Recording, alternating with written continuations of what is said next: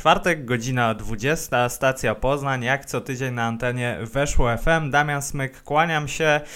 Dwa remisy poznańskich drużyn w miniony weekend, dwa kompletnie różne remisy. Warta zremisowała zero do zera z Termaliką Brukbet Nieciecza u siebie. Lech z kolei na wyjeździe zremisował z Rakowem Częstochowa dwa do dwóch. I będziemy sobie o tych meczach rozmawiać, ale będziemy rozmawiać nie tylko o ich przebiegu, o tym, co było fajne, co niefajne, no bo właściwie od tych meczów minęło już parę dni. Porozma- porozmawiamy sobie o konkretnych piłkarzach. Dzisiaj dużo będzie o tym, bo zadebiutowali chociażby Adriel Ba Louy w barwach Lecha Poznań czy Jayson Papeau w Warcie Poznań. Ale nie tylko o tych piłkarzach, nie tylko o personaliach, także o perspektywie na następne tygodnie będziemy dzisiaj sobie gadać z moimi gośćmi, a moimi gośćmi będą po kolei Jakub Szymczak, były dziennikarz mediów klubowych Lecha i Lech T V.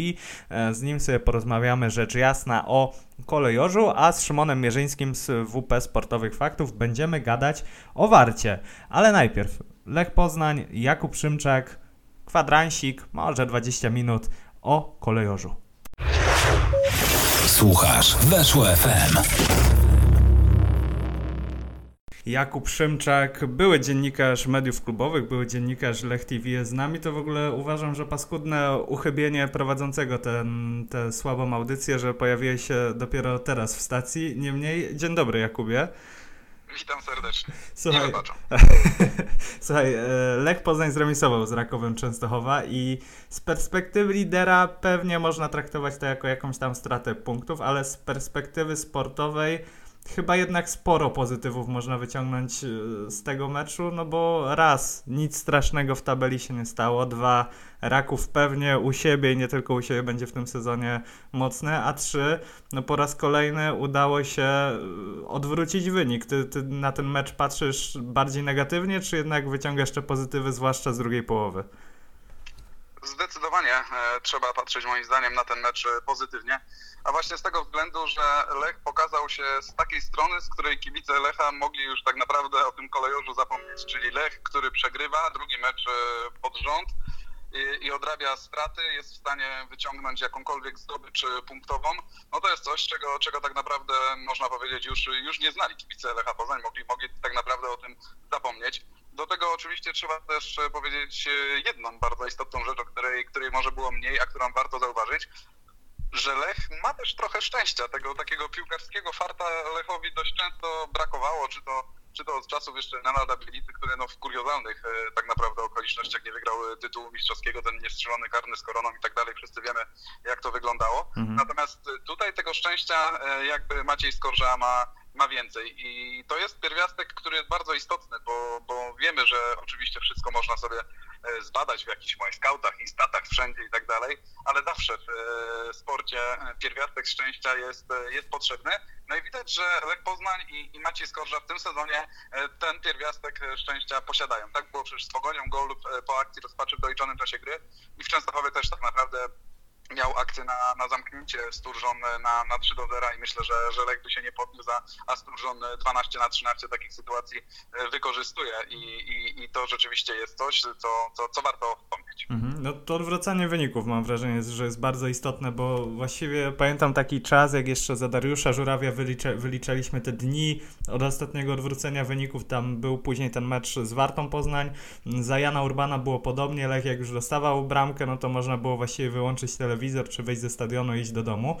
E, tutaj, no w tym sezonie tylko w tych właśnie siedmiu kolejkach, ale już trzykrotnie to zrobił, bo w Zabrzu od zero jeden do trzy jeden, z Pogonią to, co powiedziałeś, w dziesiątkę doprowadzenie do remisu, teraz, teraz Częstochowa.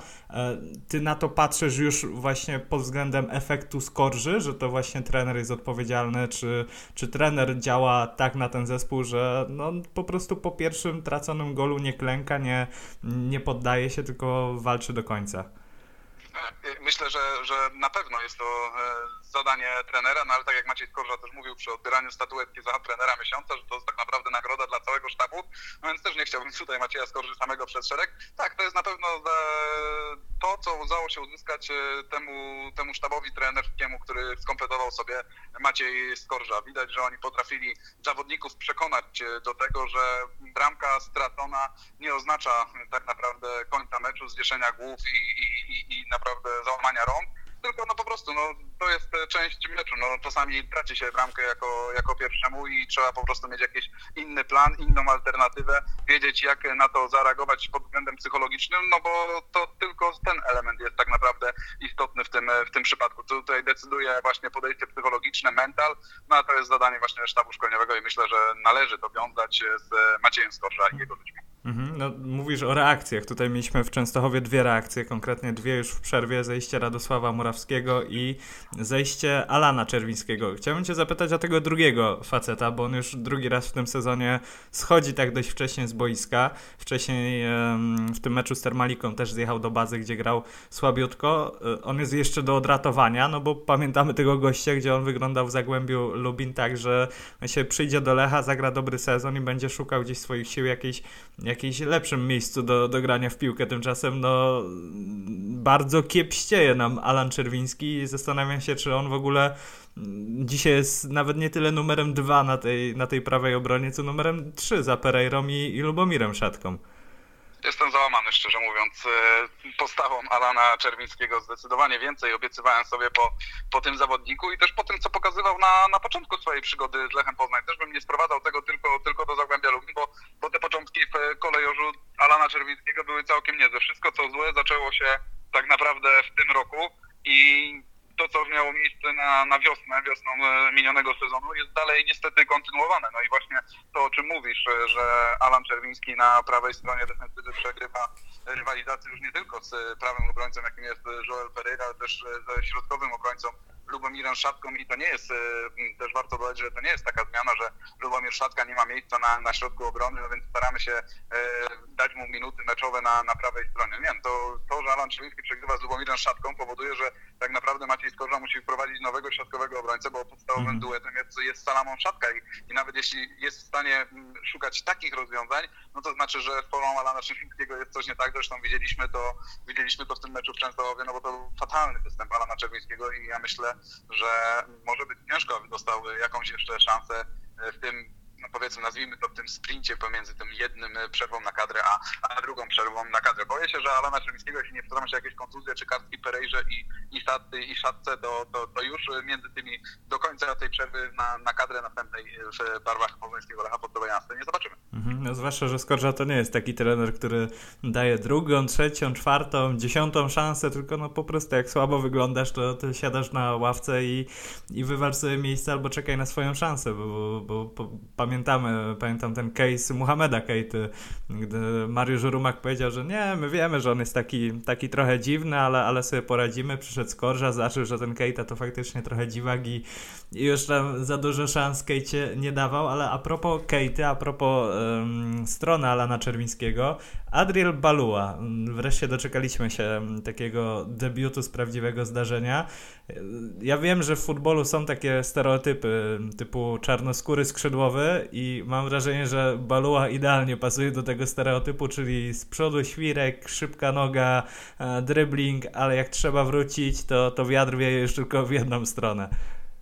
Powiem Ci, że spodziewałem się, jak dzwoniłeś do mnie, że będzie rozmowa o meczu z Rakowem, to o Adrielu Ba Louy i będziemy musieli po, pogadać I, i miałem takie właśnie przemyślenie, czy, czy, czy używanie takich stereotypów o afrykańskich skrzydłowych nie, nie spowoduje jakiejś reakcji środowisk walczących z objawami homofobii albo innego tego typu, więc trochę się wahałem, no ale skoro ta konwencja jest, jest utrzymana z tej strony, to się nie boję. Nie wiem, dla mnie klasyczny przykład skrzydłowego rodem z Afryki, no i on też Czerwińskiemu, trzeba przyznać, nie, nie pomógł w tym, w tym meczu w Częstochowie.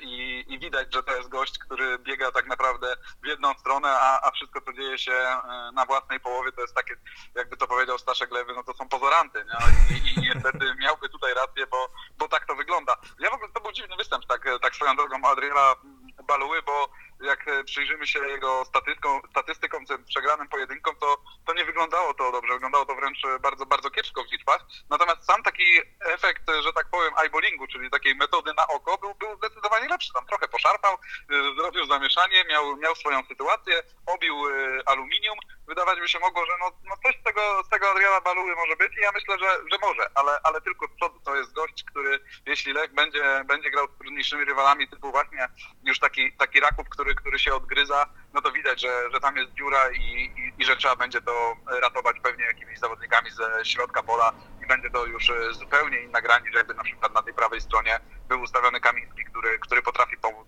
swojemu obrońcy, a Adriel Ba Louy na pewno tego, tego nie zrobi. Także ciekawy zawodnik, ale, ale tak, tak jak mówisz, to jest one-way ticket w jego przypadku. No tak, ale mam wrażenie, że jednak takiego gościa Lechowi brakowało, bo ja jestem wielkim fanem talentu Jakuba Kamińskiego, tylko mam wrażenie, że on w tym tłoku, w takim, takim gąszczu zawodników jednak się nie odnajduje. Gdy, gdy ma jeden na jeden albo gdy ma przestrzeń do rozpędzenia się, no to jest wtedy super. Gorzej, gdy trzeba tam między dwóch, trzech wbiec.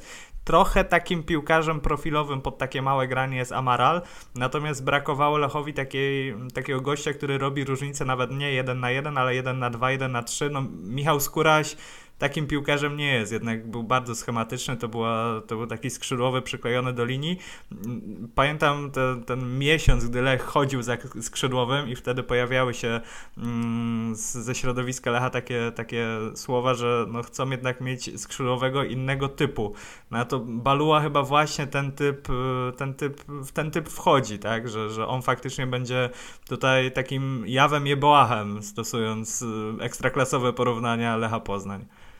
No tak, ja, ja, ja takich skrzydłowych nazywam wiatrowytwarzaczami, bo, bo oni rzeczywiście robią mnóstwo, mnóstwo szumu, biegają po, po tym skrzydle z czasem większym lub czasem mniejszym pożytkiem dla, dla zespołu. Nie, to jest fajny zawodnik, to jest na pewno też fajny zawodnik dla kibiców, bo, bo dla takich ludzi chętniej się przychodzi na stadiony. To, to tak jak mówisz, człowiek, który zobaczy przed sobą dwóch obrońców i nie zrobi nagle zawrotki do tyłu i nie będzie za każdym razem jednak odgrywał do boku albo, albo do swoich obrońców, tylko pójdzie na ten pojedynek, będzie starał się minąć tego jednego, dwóch, nawet jak, jak zobaczy trzech. No to, to jest gość, który, który się nie boi, wierzy w swoje umiejętności. Natomiast e, rzeczywiście jest zupełnie inny pod względem profilu niż dotychczasowi skrzydłowi kolejorza. Natomiast do, do Macieja Skorży, który tak bardzo poukładał grę w defensywie kolejorza w tym sezonie, od tego zaczął, bo, bo ta, ta formacja defensywna, ta, ta liczba straconych bramek, no to jest, to jest coś, do tego Adriel Ba Louy nie do końca, nie do końca pasuje. No i mhm. Lech jakby wyszedł na swoje tymi, tymi, tymi transferem skrzydłowych, no bo rzeczywiście, jeśli, jeśli nie chcieli Kądziora, a wzięli za to Ba Louy, no to wzięli zupełnie innego, inny typ zawodnika. Aczkolwiek no, no widać, że to jest gość, który ma pewne ograniczenia i moim zdaniem to są ograniczenia, które są nie do przezwyciężenia i, i to jest chyba coś, czego, czego nawet Maciej Skorża, jego sztab nie będzie w stanie poprawić i, i nie będzie go w stanie nakłonić do takiej gry defensywnej, jakiej, jakiej by sobie nawet chyba oni sami marzyli. Mhm, no to pogadajmy jeszcze o personaliach. Barry Douglas, kolejny kiepski mecz w tyłach, sprokurowany rzut karny, chociaż tam wiadomo, że sekwencja błędów była, była dłuższa, ale e, tak patrząc całościowo na tą dotychczasową przygodę Douglasa po powrocie do Lecha, mam wrażenie, że tam e, też w defensywie nie wszystko, nie wszystko funkcjonuje. Maciej Skorża na konferencji mówił, że, że Reboczo zagrał cały sparring z Zagłębiem Lubin, ten sparring utajniony, i nie wyklucza, że Reboczo zagra teraz w piątek z Wisłą Kraków. Ty spodziewasz się takiej zmiany i, i jak w ogóle patrzysz na te, na te pierwsze tygodnie, miesiące Douglasa po, po powrocie do Polski? Szczerze byłbym zaskoczony, gdyby Barry Douglas wyszedł w podstawowej jedenastce na mecz z Wisłą Kraków.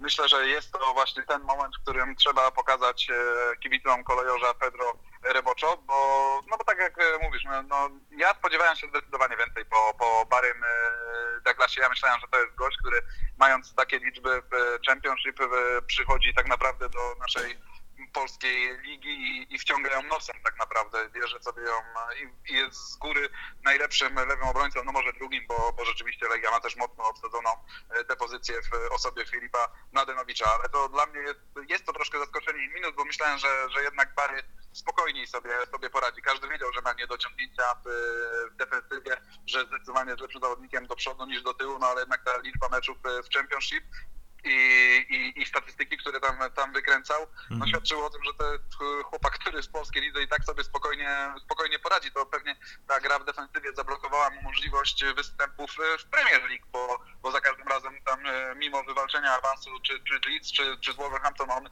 już w planach tych drużyn na, na, na kampanię w Premier League się nie znajdował, no ale myślałem, że jednak mimo wszystko wystarczy to spokojnie na, na polską ekstraklasę. Jednak te pierwsze mecze pokazały, że, że tak nie jest i jest tam sporo zagrożenia z tej strony Barry'ego Douglasa. To jest nadal człowiek, który potrafi dać coś od siebie w ofensywie, jak, jak Niecieczy, gdzie przymierzył z wolnego w taki sposób, który jest moim zdaniem nieosiągalny dla, dla żadnego zawodnika w tej lidze. aczkolwiek ta gra powinna wyglądać lepiej i ja na miejscu Macieja Skorży na pewno chciałbym zobaczyć, jak pisze się Reboczo i będę zdziwiony, jeśli w piątkowym meczu to Barry Douglas będzie podstawowym lewym obrońcą Lecha Poznań. Mhm, ja też myślałem, że jednak, znaczy pamiętaliśmy, że Douglas jeszcze w tej pierwszej przygodzie z Lechem to, to raczej był taki obrońca tylko z nazwy, ale myślałem, że przez te parę lat jednak te, te umiejętności gry w destrukcji trochę poprawił. Jak widać, oglądamy starego, dobrego Szkota. Słuchaj, jeszcze jedno nazwisko. Dani Ramirez. Ja wiem, że on zimą nie przepracował okresu przygotowawczego. Wiem, że ta wiosna była kiepskawa przez to w jego wykonaniu, no ale od tej zimy już parę miesięcy minęło. Tymczasem on dzisiaj, no ja nie wiem, czy on też nie jest czasami trzeci dzisiaj w hierarchii do gry, z uwagi na to, że Filip Marfiński ma status młodzieżowca, z uwagi na to, że João Amaral gra dobrze, notuje liczby, właściwie co mecz coś tam z przodu dorzuca.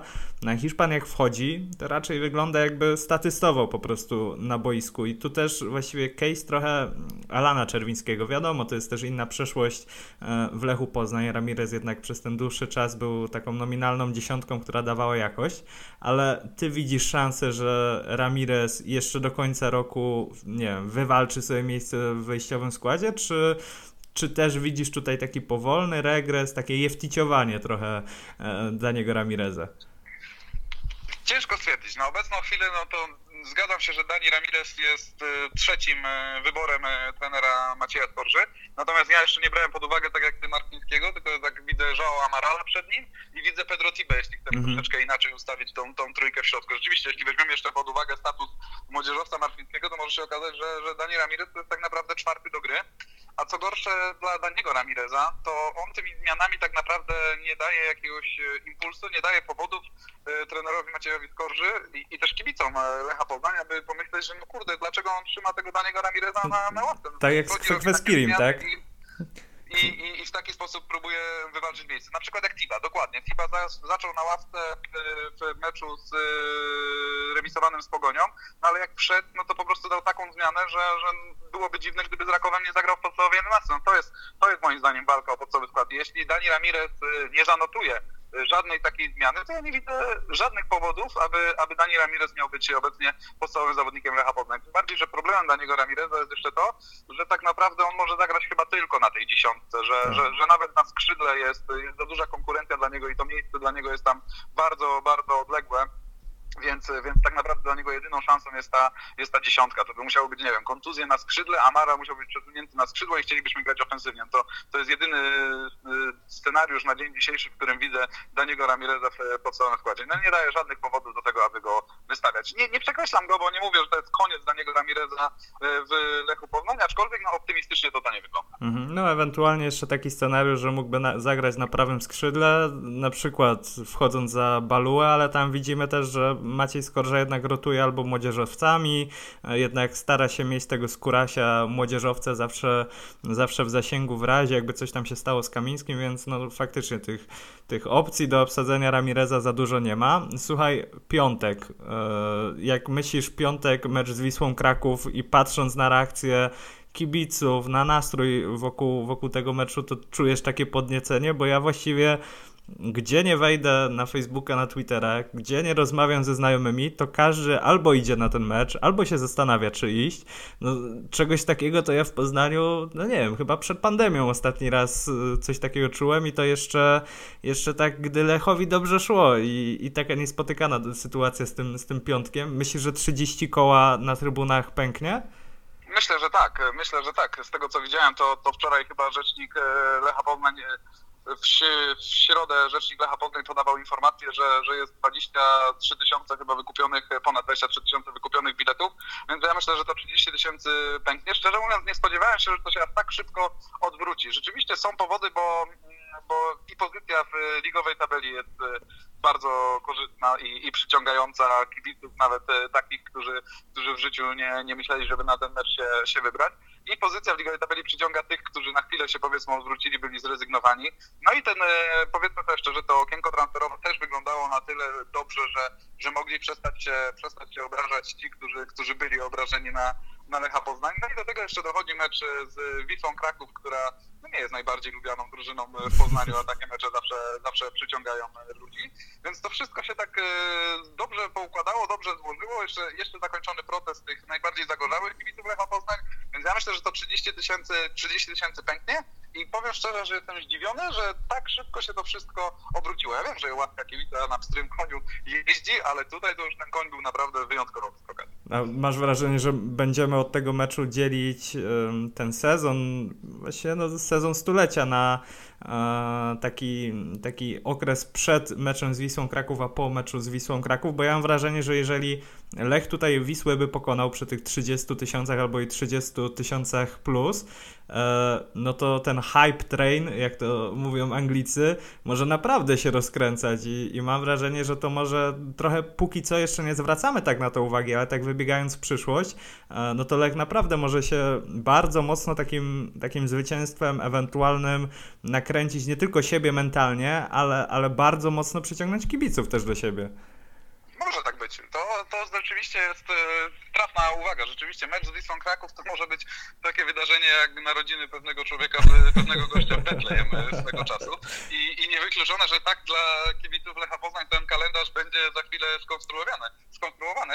Nie zdziwiłbym się, bo oczywiście kluczowy w tym wszystkim będzie wynik samego spotkania piątkowego. No bo jeśli tutaj akurat Lech by zawiódł, no to ja też kojarzę takie sytuacje, że trzydzieści tysięcy ponad napalonych ludzi szybko, szybko traci ten, ten, ten taki tak zwany hype i, i to może szybko upaść, natomiast jeśli by to się potwierdziło i Lech potwierdziłby to w meczu z Wisłą, meczu, który moim zdaniem nie ma prawa być paździerzem tak naprawdę, bo Wisła, Wisła też gra taką piłkę dosyć dynamiczną, że tak powiem, nie, nie żałują sobie przebieżek podobieczni Guli, więc spodziewam się naprawdę fajnego, ciekawego meczu. Jeśli do tego on się zakończy zwycięstwem, no to to może być taki moment, moment bardzo ważny, o którym będziemy mówić rzeczywiście przed meczem z Wisłą i po meczu z Wisłą. Mhm. No i Adrian Gula wreszcie do tego Poznania przyjedzie, już przymierzał się parokrotnie, a Jakub Szymczak cały czas jest w Poznaniu, jest blisko Lecha Poznań i pogadał wreszcie w stacji Poznań. Mam nadzieję, że nie po raz ostatni. Kuba, bardzo Ci dziękuję.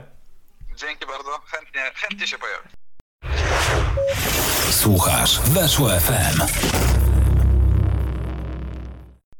To był Kuba Szymczak, a teraz będzie Szymon Mierzyński. Jak Szymon Mierzyński, to i Warta Poznań. Porozmawiamy sobie o debiucie Jaysona Papeau, porozmawiamy o tym, czy o Wartę trzeba się już martwić, bo w czterech ostatnich meczach Warta nie wygrała w Ekstraklasie. Porozmawiamy też o tym, dlaczego Mike Nawrocki, który dzisiaj wygląda bardzo dobrze w barwach Legii Warszawa, nie wyglądał bardzo dobrze w Warcie Poznań, albo inaczej. Dlaczego w ogóle w tej Warcie nie grał? Czy Warta go przeoczyła, czy powody były po prostu inne? Zatem Szymon Mierzyński o Warcie Poznań. Weszło F M. Najlepsze radio sportowe. Szymon Mierzyński z portalu W P Sportowe Fakty jest z nami, a skoro Szymon, to będziemy rozmawiać o Warcie Poznań. Szymon, witam Cię serdecznie. Witam wszystkich. Słuchaj, chwaliliśmy Wartę za te efektowne zwycięstwo w Łęcznej, chwaliliśmy za remisy ze Śląskiem Wrocław i z Pogonią Szczecin, ale jest też druga strona tego medalu. Warta nie wygrała w czterech ostatnich meczach, teraz grała z Termaliką, która w tym sezonie też nie wygrała żadnego meczu, no nie też, bo jednak Warta wygrała, ale w starciu tych dwóch drużyn z dołu tabeli oglądaliśmy słaby mecz. Czy to jest ten moment, gdy musimy zacząć się martwić o Wartę Poznań? Myślę, że wszyscy racjonalnie myślący w jakiś tam sposób się martwią. Ja też się trochę martwię tym, co będzie z Wartą Poznań, ale martwiłbym się pewnie t- także wtedy, gdyby na przykład mecz z Termaliką udało się wygrać. Po prostu do końca sezonu jest jeszcze dużo czasu.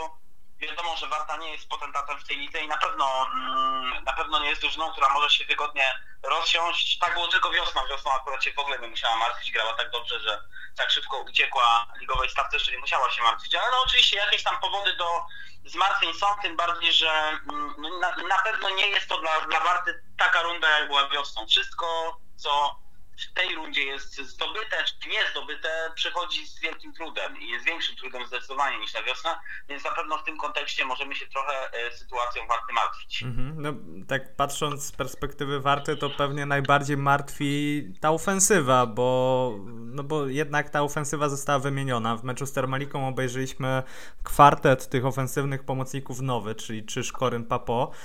Warta w ofensywie twoim zdaniem gra na tyle, na ile pozwala jej ta kadra, czy jednak ta kadra ofensywna daje szansę na grę lepiej, na grę no po prostu skuteczniej, efektowniej i efektywniej?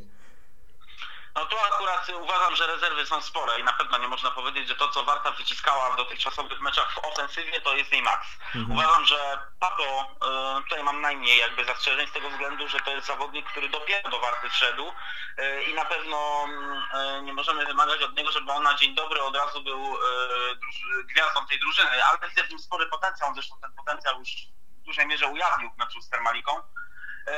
Zawodzi trochę Milan Koryn, który zagrał świetnie w Łęcznej, no i właściwie tyle, jeśli chodzi o ten sezon. Na pewno stać go na znacznie więcej.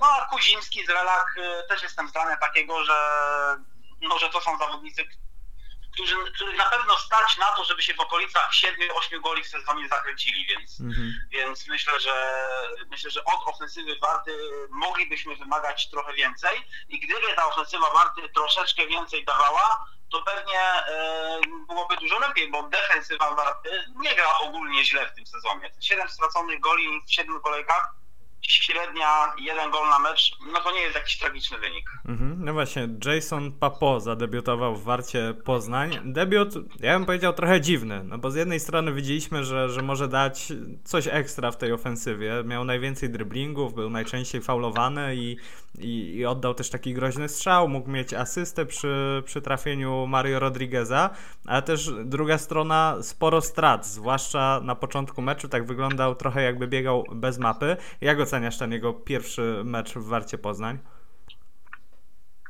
No nie spodziewałem się, że od razu Papeau będzie zawodnikiem, który, no, który wejdzie i odmieni, e, odmieni grę Warty. Pamiętajmy jedną rzecz, Makana Baku, gdy przechodził do Warty, to jego pierwszy występ w Gliwicach też nie był rewelacyjny. Tak, tak. Z dzisiejszej perspektywy e, mało kto już o tym pamięta, bo zapamiętuje się raczej to, jak bardziej kończył, ale gdybyśmy oceniali jego pierwszy występ w Gliwicach, to był słabiutki.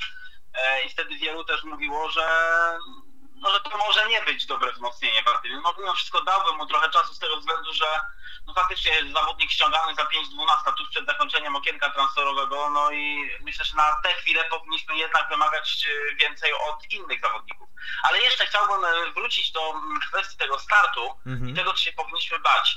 Przypomnijmy sobie ubiegły sezon, bo, bo wszystko, co najlepsze było w Warcie, to tak naprawdę rozegrało się dopiero wiosną, bo start zeszłego sezonu był gorszy niż start tego sezonu w wykonaniu Warty. Mhm. Ona na pierwszego gola czekała do piątego meczu, na y, pierwszy komplet punktów też czekała do tego meczu z Wisłą Płock, więc mhm. y, no aż tak bardzo bym nie rozdzierał szat nad tym, co się w Warcie dzieje, bo też myślę, że wymaganie od niej o miejsca w okolicach tego, na którym skończyła ubiegły sezon, byłoby na wyrost. Mhm. No tak, tylko wiesz, jest też duża różnica między tym miejscem, które zajmuje Warta teraz, a tym piątym miejscem z poprzedniego sezonu i też musimy pamiętać o tym, że trochę ten, ta słaba jesień z zeszłego sezonu była wkalkulowana, no bo Warta skończyła sezon ekstremalnie późno, miała ekstremalnie mało czasu między jednym sezonem a drugim i ta kadra też była wąziutka i, i tu też to, co powiedziałeś, no musimy wymagać więcej, zwłaszcza od tej, od tej ofensywy, a propos ofensywy chciałem Cię zapytać o, o obsadę ataku, bo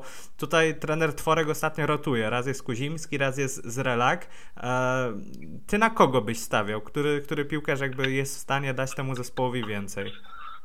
Tam jest prosta kalkulacja, no Mateusz Kuzimski w meczu z Jagiellonią Białystok zdobył gola i dlatego wyszedł w podstawowym składzie, taki był główny argument i nie dziwi mnie to jakoś specjalnie, bo chyba też każdy zna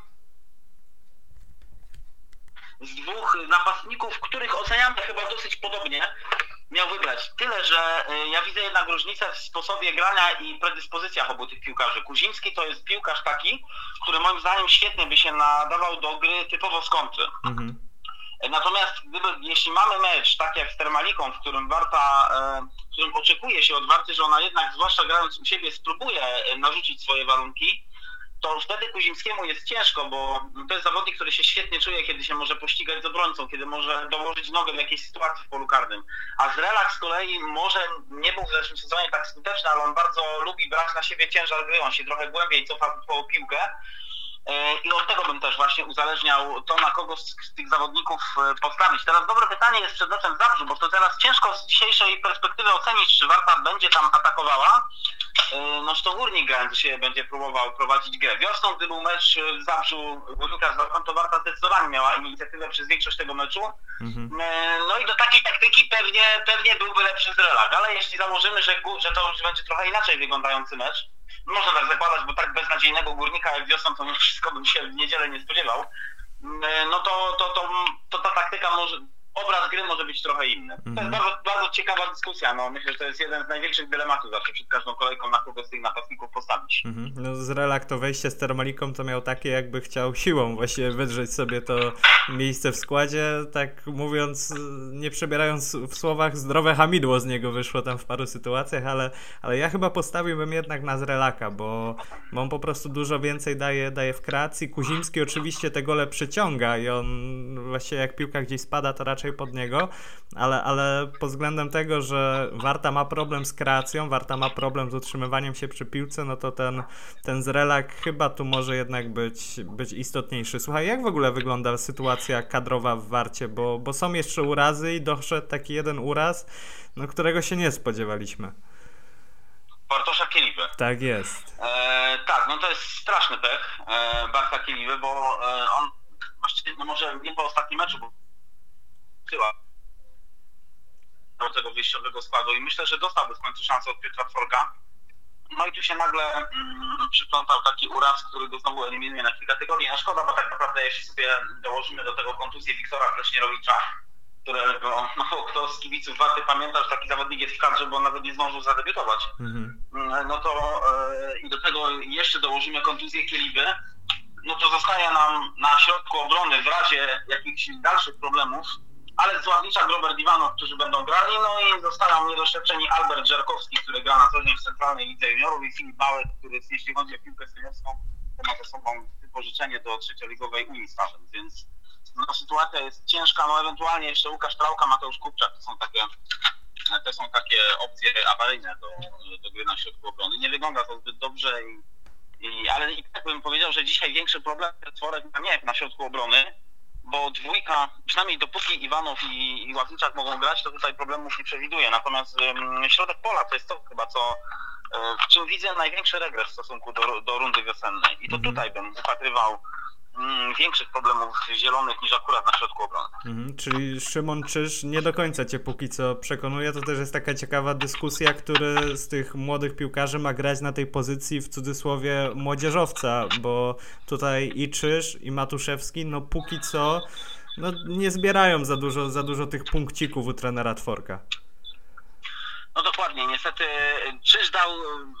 Dobrze zagrał w meczu ze Śląskiem Wrocławiem inauguracyjnym i wtedy tak, można tak. było zakładać, że to się wszystko fajnie poukłada, natomiast później no taki nie, niewyraźny, tak bym go określił. Konrad Matuszewski, widzę, zresztą w jednym i drugim widzę spory potencjał, tylko uważam, że oni go nadal nie potrafią jeszcze do końca sprzedać i, i to jest chyba największy problem. No, ma trener Tworek w sumie teraz dwóch młodzieżowców, takich, na których wymiennie stawia, ale też nie możemy powiedzieć, że, że, że tutaj problem na pozycji młodzieżowca jest rozwiązany. Na pewno jest, no, sytuacja z Aleksem Barwiczakiem w poprzednim sezonie była na pewno o wiele bardziej komfortowa dla niego. Mhm. Słuchaj, niektórych kibiców, zwłaszcza wobec tego, jak Legia sobie radzi w pucharach w ostatnim czasie i jak wygląda Mike Nawrocki, zastanawia fakt, dlaczego Mike Nawrocki wiosną w Warcie za dużo nie grał. To jest taka zagadka trochę, którą można rozwikłać i na którą, na, na pytanie, dlaczego Nawrocki nie grał, odpowiedzią nie jest, bo Warta się nie znała, jak rozumiem. Nie, ja myślę, że ktoś, kto wypisuje takie, no to stawianie Warcie takich dorzutów, to niestety trąci nieznajomością tematu, bo w Majku Nawrockim w Warcie od początku widziano spory potencjał i gdyby Wartę było na to stać, gdyby Legia nie weszła do, do walki o Nawrockiego, to na pewno Nawrocki by przy drodze dęblińskiej pozostał, bo Warta chciała go zatrzymać. Mhm. Natomiast sytuacja wiosną była taka, że mówiąc kolokwialnie, wszystko pięknie żarło i z przodu i w tyłach, duet Ławniczak Kieliba, Ławniczak Iwanow, bądź Kieliba Iwanow, bo tam się, tam się różnie układało. Kieliba był właściwie dostępny tylko na początku rundy, bo później złapał tę kontuzję. Spisał się bez zarzutu, Warta nie, nie traciła goli. Ci zawodnicy, którzy byli w jej kadrze du, dłużej, wpisywali się bez zarzutu, no więc trudno było oczekiwać, że nagle trener posadzi na ławce któregoś ze swoich żołnierzy, w dużej mierze tych, którzy też wcześniej zaczęli awans do ekstraklasy i, i, i wystawi od pierwszej minuty człowieka, który, no, który był nową twarzą w tym zespole, więc yy, to jest cała tajemnica tego wszystkiego. Gdyby były problemy w defensywie, to pewnie Nawrocki pograłby więcej. Mhm. Natomiast no, realia były takie, że nie było potrzeby czegokolwiek zmieniać i myślę, że żaden trener na miejscu Piotra Tworka by się na takie ruchy nie testował, bo potem się jeszcze narażał na to, że gdyby to przestało funkcjonować, to jeszcze zbierałby pretensje, że po co mieszał. Mhm. No dobra, czyli sprawę Nawrockiego mamy wyjaśnioną, ale zerkamy też w przyszłość. Tutaj do przerwy na kadrę trzy mecze czekają jeszcze Wartę Poznań, czyli wyjazd teraz na Górnik Zabrze, Zagłębie Lubin u siebie i spotkanie z Rakowem Częstochowa. Tam jeszcze będzie Puchar Polski, ale tak patrząc tylko na Ekstraklasę, na te mecze z Rakowem, Górnikiem i Zagłębiem, no to jest całkiem trudny terminarz. I, i jaka pula punktowa twoim zdaniem jest tutaj realna do zdobycia? To znaczy z tej trójki rywali powiedziałbym, że trudne to jest Raków, a reszta to są rywale, którzy są w okolicach Warty w tabeli, więc, więc też nie, nie, nie rozdzielałbym szat jakoś nad tym terminarzem. Terminarz trudny to miała Warta w pierwszych kolejkach bardziej. Kiedy grała z Legią, kiedy grała ze Śląskiem, z Pogonią, Szczecin, to były te takie najtrudniejsze mecze. I nawet potrafiła z nich całkiem, całkiem nieźle wyjść, bo, bo w meczach ze Śląskiem i z Pogonią były remisy. No to będą na pewno ważne mecze Warty, które mogą zdefiniować jej dalszą, e, dalszą pozycję w tabeli Ekstraklasy, bo gdyby się udało w tych meczach zapunktować, to można sobie to miejsce w środku tabeli w miarę ugruntować, ale gdyby się tam pojawiły jakieś kłopoty z wynikami, no to już e, zrobi się gorąco i myślę, że tego Piotr Tworek w pierwszej kolejności chciałby uniknąć. Czy Warta się powinna tych meczów aż tak obawiać? No szczerze mówiąc, ja akurat gry Górnika czy Zagłębia na jakoś pozy- super pozytywnie nie oceniam w tych pierwszych kolejkach i, i uważam, że to są zespoły, z którymi spokojnie można o punkty powalczyć. No z Rakowem to już jest osobna rozmowa, bo, bo gdyby Raków nadal grał w pucharach, pewnie byłoby trochę łatwiej, a teraz już w tych pucharach go nie ma, no i trzeba się liczyć z tym, że to już będzie taki pełnowartościowy Raków, więc mhm. postawienie się Rakowowi to będzie duże wyzwanie. Mhm. O czym się już Lech przekonał, cho- choćby a, przecież Lech sobie w tym sezonie no, radzi lepiej. Mhm. No to czekamy na taką weryfikację tego, co Warta będzie w stanie zaprezentować, zwłaszcza na tle Górnika i Zagłębia, bo też mam wrażenie, że to będzie taki test na zasadzie, czy walczymy o miejsca sześć dwanaście, czy jednak o dwanaście osiemnaście. E, Warta... czy, mhm. czy o spadek, jak mawiał Franciszek czy będzie walczyła o spadek. Szymon Mierzyński z portalu W P Sportowe Fakty był z nami. Szymon, bardzo ci dziękuję. Dziękuję. Weszło F M. Najlepsze radio sportowe. I to na tyle w dzisiejszej stacji Poznań. Słyszymy się oczywiście za tydzień. Wtedy też porozmawiamy sobie o Warcie, o Lechu, o poznańskim sporcie. Co tam ciekawego nam się przez weekend tutaj w Poznaniu urodzi. Ja za dzisiaj dziękuję. Damian Smyk, kłaniam się i do usłyszenia. Gol! Gol! Gol! Weszło! Weszło! Weszło!